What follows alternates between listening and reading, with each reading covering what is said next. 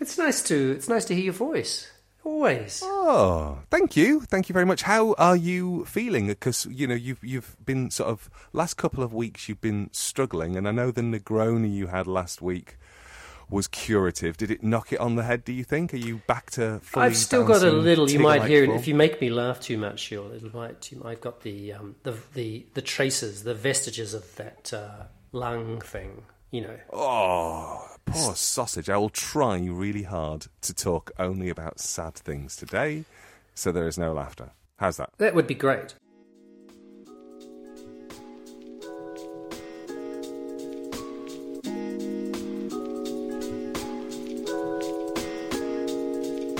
This is a podcast in which two friends talk about the pleasures, absurdities, and imperfections of being human. I'm Simon Ellis. And I'm Lee Miller. Welcome to Midlifing.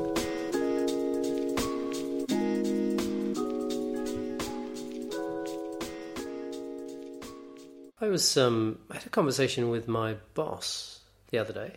Okay.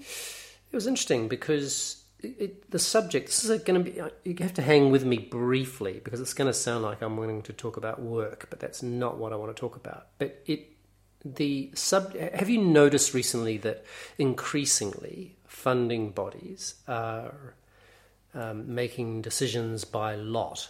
By lot. What Yeah. do you mean by, By lot? cho- they're ch- basically choosing them by random. So people Oh go- yes, yes. They've, they've introduced Lottery. a They- kind what of a do they- lottery system. Yeah, Yeah. lottery. I see. I'm sorry. I, I, I was thinking like uh, when you said lot, I was thinking like a, an auction. Did people bid? Did they have a panel? They go. I mean, that would be. cool, wouldn't it? uh, come down, come down, come down. Ah. Sold. That, yeah. Oh, brilliant! I just bought myself nice a research trousers. project. okay. Yes, by lottery. Yes, I have. I have become aware of this as a strategy for sure. Yes, and I think the the the idea is more or less. Um, I, I'm just not going to use the acronym because it just winds me up so much. But it's, it's basically the idea that um, people who in the past have, uh, for for various reasons, uh, institutional racism, haven't uh, had the same access to these pots of money. So it's a way of bypassing the potential for um, or the ravages of biases uh, as part of um, selection processes in, in, in this in this perspective how they give out money so people apply they basically there's some kind of line in the sandwich says yes these uh, these applicants are all eligible and then they just given how much money they have they pull them out of a hat and these those are the people that get the So, so before you carry on, Yeah. I just want to say, I, I'm not sure that this does what they want it to do. Hmm. Because you know that there has to be a, an internal process that allows a bid to go in 1st Mm-hmm. So that would be the bit that you have to actually acknowledge that there might be a disparity of opportunity. Yes, I think I think other things go on. Other things that other things go on at all stages, which are about, um, uh, for example, you might someone who's reading it might see who the people are and go, "Well, they're really good," and the, Hmm. who they are becomes more important than the, for want of a better word, the content of the Yeah. of the application. Yeah. So that I imagine that's going all the time, and I just wanted to. And, and part of this conversation with my boss was, well, if you get one of these grants, it's not like you can then put it on your CV as having won the grant. And so there's something about the that it undermines the it undermines the a, well the a system that is at least on face value predicated on merit. And I'm curious about I'm curious about I, because just to put it out there, I really love the idea. I think that there I'm not I agree that it might not be dealing with the potential problem that you've just uh, at the at the level at which it needs to be dealt with. But I really like the idea that really what we've been dealing with in the past is a- basically a lottery anyway, but just we haven't called it that. Yeah. And I'm curious Oh, about. just I wanted to talk about the meritocracy, basically. Okay, lovely. Well, I just want to be clear. I have no problem at all with the idea of a lottery. I think the idea of a lottery at the last stage as a way to increase equality and diversity initiatives, I won't use the uh, the acronym because it will make you cross, um, makes me go, well, that that's n- neither going to increase equality or diversity because there are people who will intervene into that narrative well in advance of it going into the pot to be to be selected, because you know there's the institutional landscape of support that would need to be addressed, and also then we've got to think about things like, well, let's say for example your institution, um, the area that you work in is research intensive. Um, it has people who are pretty much focused only on research activity. Is that a fair representation, Simon? I don't want to misspeak. Yep. Fair. So if you were to compare your potential to put in bids against a teaching intensive institution where people are probably not getting much time in the course of their nine to If- five if to be able any. to do this. Yeah, exactly, if any. And even if they are able to then get a bid together, the question is do they have the institutional support? Because remember, we've got full economic costing things to account for. It's like, oh, is this 100%? Is it 80%? If it's 80%, who's going to kick in that extra 20%? Does the institution want to support that kind of research in this moment? Is that the start? All of those kinds of conversations are being had before it goes into a pot. So I find myself going, I get the story that's being told, but I just want to go. Uh, it It's not the story. Really make it's not the story at all because it's not a meritocracy. Because research in- intensive institutions are still going to um, yield higher results because they have more time to be able to put applications in, and they will continue to be more highly represented in in uh, in funding opportunities So- or, or funding rounds. So, So it's a nonsense to me. That means that. Uh, so we really are talking about work here, aren't we? That means that. We are, but The- but you, you you were talking about it in the idea of meritocracy, and that and that if we're moving to a lottery, that makes it more more even. It doesn't. Well, It the- simply shifts the selection process from one which is explicitly um, based upon opinion to one which is now implicitly based upon opinion. So then you could, we could make an argument that you keep lowering the bar, you keep lowering the bar to access, to make it so low so that all those discrepancies that you described between those that have more um, institutional support or more time, etc., are, are easily able to produce a document that is then goes in for a lottery. Well, there is something here. I'm going to try not to bridle. There is something here about the idea of you saying lowering the bar that makes me go, oh, there's an implication in what you said, even if not what you meant, that those research intensives are already firing on better cylinders rather than they just have more fuel. It's not what And I. uh, it isn't what I, meant. would actually. humbly suggest, having met researchers at both institutions, that having more time and more opportunity, sure as shit, doesn't make you better at what you do. Would be my humble observation. Wow! Wow! no, I think it's- No, no, no, no, no. I think it's, we are working in a deeply hierarchical system where, you know, we, in the UK, uh, for those of you who are outside of the UK, there is something called the Russell Group, which is a self selected group of universities that have decided they are better than everybody else.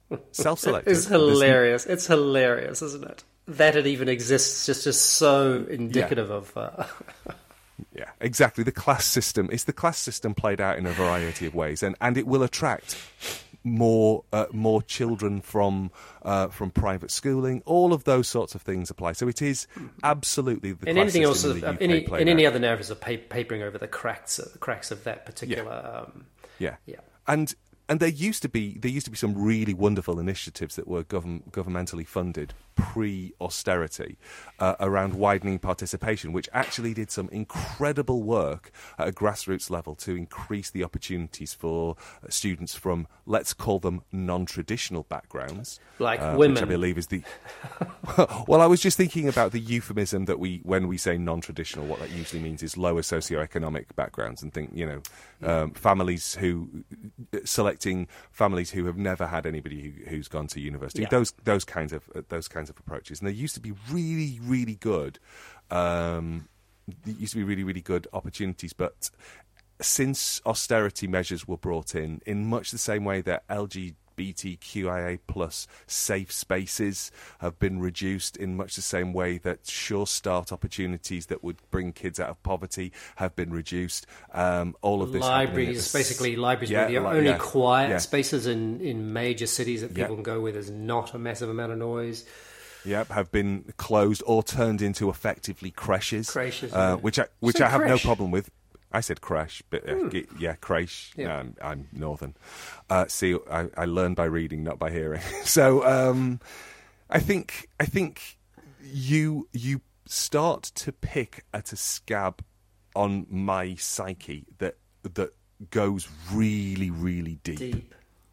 Really deep because I have spent and and let's be really clear I know that I am a professor in a university who has successfully secured ah, funding Forgot you were a professor. Fuck it, fuck it. I'd forgot it for a while. I'd just forgotten that you were a professor. so now. sorry I'm so sorry but I've secured money from from research council so I I I know that I am I am speaking here from a position of um, absolute privilege. So you know, all of the things that that I am railing against don't necessarily apply to my lived experience. It, it, it's that idea of that idea of, of kind of of meritocracy. It starts to disappear, and, and I know you didn't mean if we lower the bar, you didn't mean what you said, but it just it it it pushes all my buttons. Okay, so why don't I just push it a little bit then? I don't, and I don't mean to be, I don't mean in the sense to be an asshole, but, but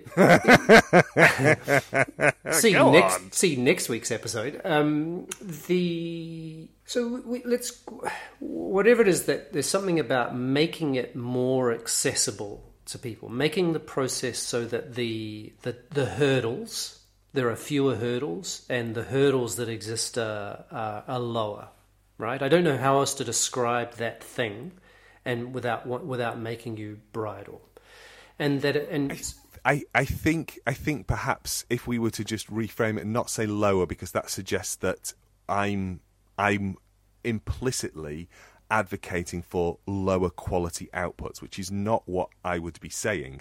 What I'm talking about here is if we can somehow create a system which acknowledges the disparities. I mean, I- just I, I'm I'm so for this. Like I couldn't I couldn't I, I think I couldn't feel stronger about a thing that you know someone like a like uh, Barack Obama. I mean, he really he really and same with. Uh, Tony Blair, although I'm not quite so familiar with his politics in a way, but Barack Obama, I mean, he still sings the praises. The idea of the meritocracy in the United States is incredibly strong. This idea that you that we should all have the same opportunity, and then a society that's based on merit. That is, that person does better at this thing, gets their just desserts. Right? It's a very, very uh, the sort of striation, or that that ideology runs very deep. And I suspect it runs pretty deep in the UK, although because of, as you've just sort of hinted at, the the way in which the class system um, works in the UK and just how front and centre the class system is, um, probably might uh, make make people talking about meritocracies bright a little bit. But even within that class structure, I think you get you get this this very strong idea that the the cream rises to the top. I mean, that's certainly a story that's been told, and I think that's why in '97 Tony Blair came in on a mandate of education, education, education. But I, I think I've said before that what yeah. that all that that did was it funneled people who shouldn't be going to universities into universities. It devalued a university experience, and more importantly for me, is it hugely devalued apprenticeships and on-job training, and it, it required people to have degrees in things that you don't need a degree in. That you actually should have other kinds of training, and I'm all for a broad approach to secondary and tertiary education that doesn't just look like one thing, but not long after that we moved to a fee structure and you know so so it, it, it turned it turned universities into into uh, businesses so i don't agree with the idea of this being something about meritocracy also because tony blair was a privately educated by tory parents and effectively a tory by any other name um, just because he rebranded a party. Don't get me wrong. In '97, I totally voted for him because I was well excited, and I and I drank. The, well, I, I, I drank the Kool Aid. I believed in He the drank the narrative. Tony just Blair martinis. Yeah. Wow. But so, but so, so, the, but you do in what I what I heard you say, or maybe this is just me kind of um, hanging on to that, uh, or it's revealing my kind of biases, which is that universities. uh, I think I heard you imply or suggest that they ought they ought not to be for everyone. Absolutely. Yeah, God, that's interesting. and I don't isn't it? mean I don't mean that everybody shouldn't have the opportunity to go to it who who wants to. I do believe that. What I don't believe they should do is try to do everything for everyone. If that Yeah. makes sense as a distinction. But it- um, and and I'm, I'm bothered about the fact that it feels like the only thing that somebody who finishes um, secondary education is is able to do in terms of developing their, their skill set is to go to a university. I or really, and and their idea, their sort of self worth as well as yeah, uh, well, absolutely, yeah, totally tied up in that, and I think that that's possibly what the whole education, education, education did. Is it, it, it modelled education on his experience of education, and I think he went to Westminster and uh, you know as a as a. I He didn't study drama, did he? No, he didn't. He didn't. But he he he went to Oxford or Cambridge. He went to one of those, and so he, he had that understanding that universities and and education looks a particular way.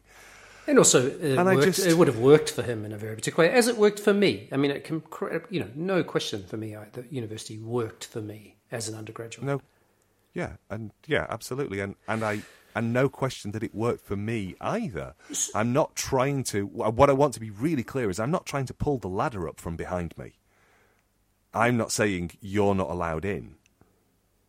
But uh, what what I what I'm saying is that I want there to be more opportunities for people that are not as singular as the opportunities as they currently uh, currently are, because there are many people who get to university and then don't enjoy the experience or don't succeed, and I don't think that does a particularly good job of their self worth. Yeah.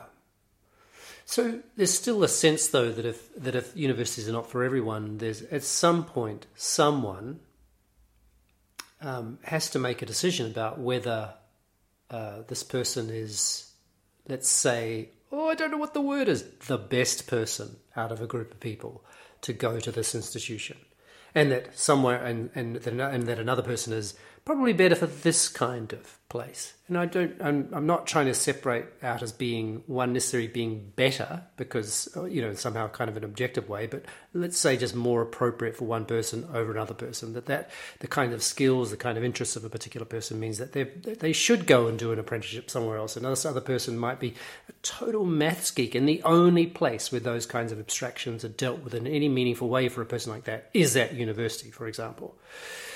And so, ha- uh, someone at somewhere along the line is making those decisions. Yes, no, yes, no. Hmm. Yeah. And wh- wh- how, do we deal with that? Oh, we need to do a root and branch rethink of what education is. We need to put education at the forefront of um, of governmental narratives, alongside of health. Those are two things that should be, you know, Hand in we- hand. We, should we should defund the police, and by that I don't mean we should shutter them. I think what I mean is that we should do what the guy in I want to say. Oh, it's either Somerset or Norfolk. It's somewhere that has a um, a, a, large coastal and rural population, but effectively, um, the the chief, uh, the the chief inspector or whatever they call them, Yeah. I don't know. Head of police. Superintendent. The, yeah, the, the the boss person, The local constable. No, the local head of the constables. Yeah, yeah. The the the local police boss has said, okay, so I'm going to take some of my money, some of my budget, and I'm going to give it to frontline mental health services. That's defunding the police. That's not saying the police don't deserve money. It's saying Yeah. that, l- much like a university, the police can't do everything. They can't deal with people with severe mental health issues. But they're the people who are dealing with people with severe mental health issues because there is no decent mental health service in the UK. So what happens is somebody has uh, uh, somebody has an episode of mental ill health, and the police are called for because they are the only people who are available. I mean, I, you know, that- I, I, yeah, I completely agree. But as I think we might have said before, or I've definitely said it, defund the police was possibly the worst bit of branding ever in the history Yeah, of, the, yeah, yeah, yeah, of yeah. the Which- political left. Truly, No, truly asinine exactly, and bizarre. exactly. Like, No, and I, and I, I went on to qualify it by saying Yeah, that when yeah, I say I that, that. I'm talking about a, a, a reattribution of funding across public sector. Also, I would, you know, I do a lot of stuff about pulling things back into governmental uh, under governmental purse strings rather than. Yeah, exactly. I would I would get rid of all all sense of uh, of privatization uh, uh, of any stripe in um, you know the in the the idea of of farming things out. It just really bothers me. Really, it's hard not to start to feel prickly and hot and cross because you know we see Rishi Sunak's wife benefiting to the tune of millions as a result of policies that he's put in place. It's not even. It, it's it, it's the, the greed is so naked now as to be. It, it's it, it's the new normal. It's the new normal, um, and it's all tied up with this idea of meritocracy because meritocracy, and I know we're going. Uh, it, this comes back from this comes to a, a very particular conversation about funding in a university context. yeah, but again, I was a- trying to make it. I didn't really want to make it about funding in universities because it's not, you know, it's not particularly interesting. But just this question of merit. But it does become a microcosm of the larger problem because if we think about teaching fun, uh, teaching intensive universities that don't have the opportunity to be able to put the work in to put in an application that then gets into the lottery and all of the research intensives can do that it's not a meritocracy when it gets to a lottery Sure. and we have multiple versions of that played out across you know in in education From a very young age. from a very young age and and also also access to healthcare from a very young age so it's that's what i'm sort of i'm i'm i'm following your meritocracy but going back to oh, your your conversation about meritocracy and not about work but but sort of tracking it back to the particular example that you give feels to me you know that that's that's where that's where the flaw is is that we, we've, we've got to keep going back and back and back and back and back to try and find where the root of the issue is. And i really like the fact that people are trying. Don't get me wrong i sounded so cross and grumpy. I like the idea that people are trying.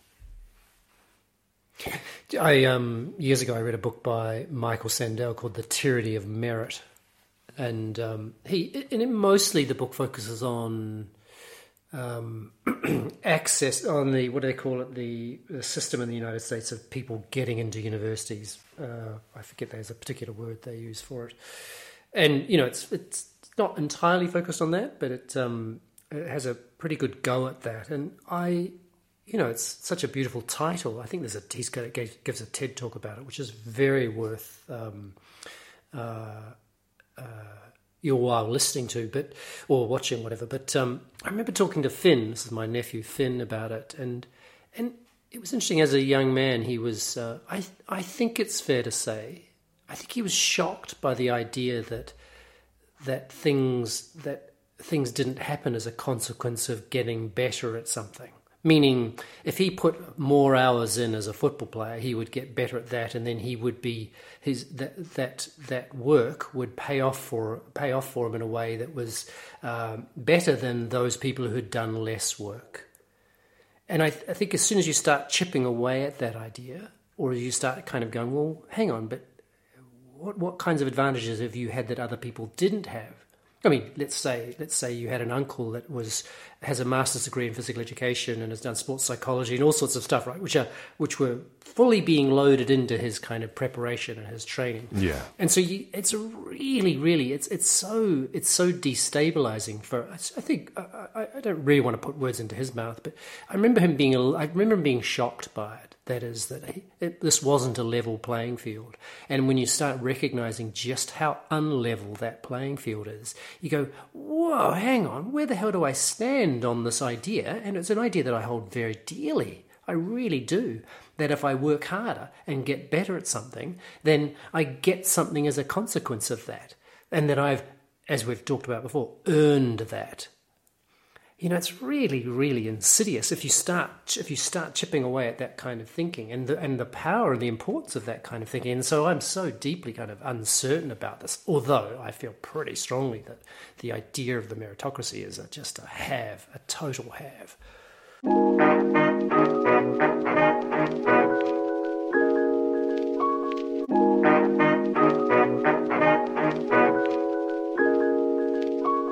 Still, it's really, I still, you know, I just want, I just want to try and somehow account for the importance of being able to say that someone is better at someone else at doing something, and you know, and that that matters but how to reconcile that? But because you know we have different aptitudes. And um and, and so and so there's something about that. And you know in a sport is uh, it's one of the things about sport which is um, not all sports but most sports. It's really clear that uh, this team was better than this team on that day you know because they have a way of measuring that through goals scored or whatever. But even then that's a bit, bit tricky. But yeah so that, how do we account for um, quality uh, for want of a better word, you know, it's a really tricky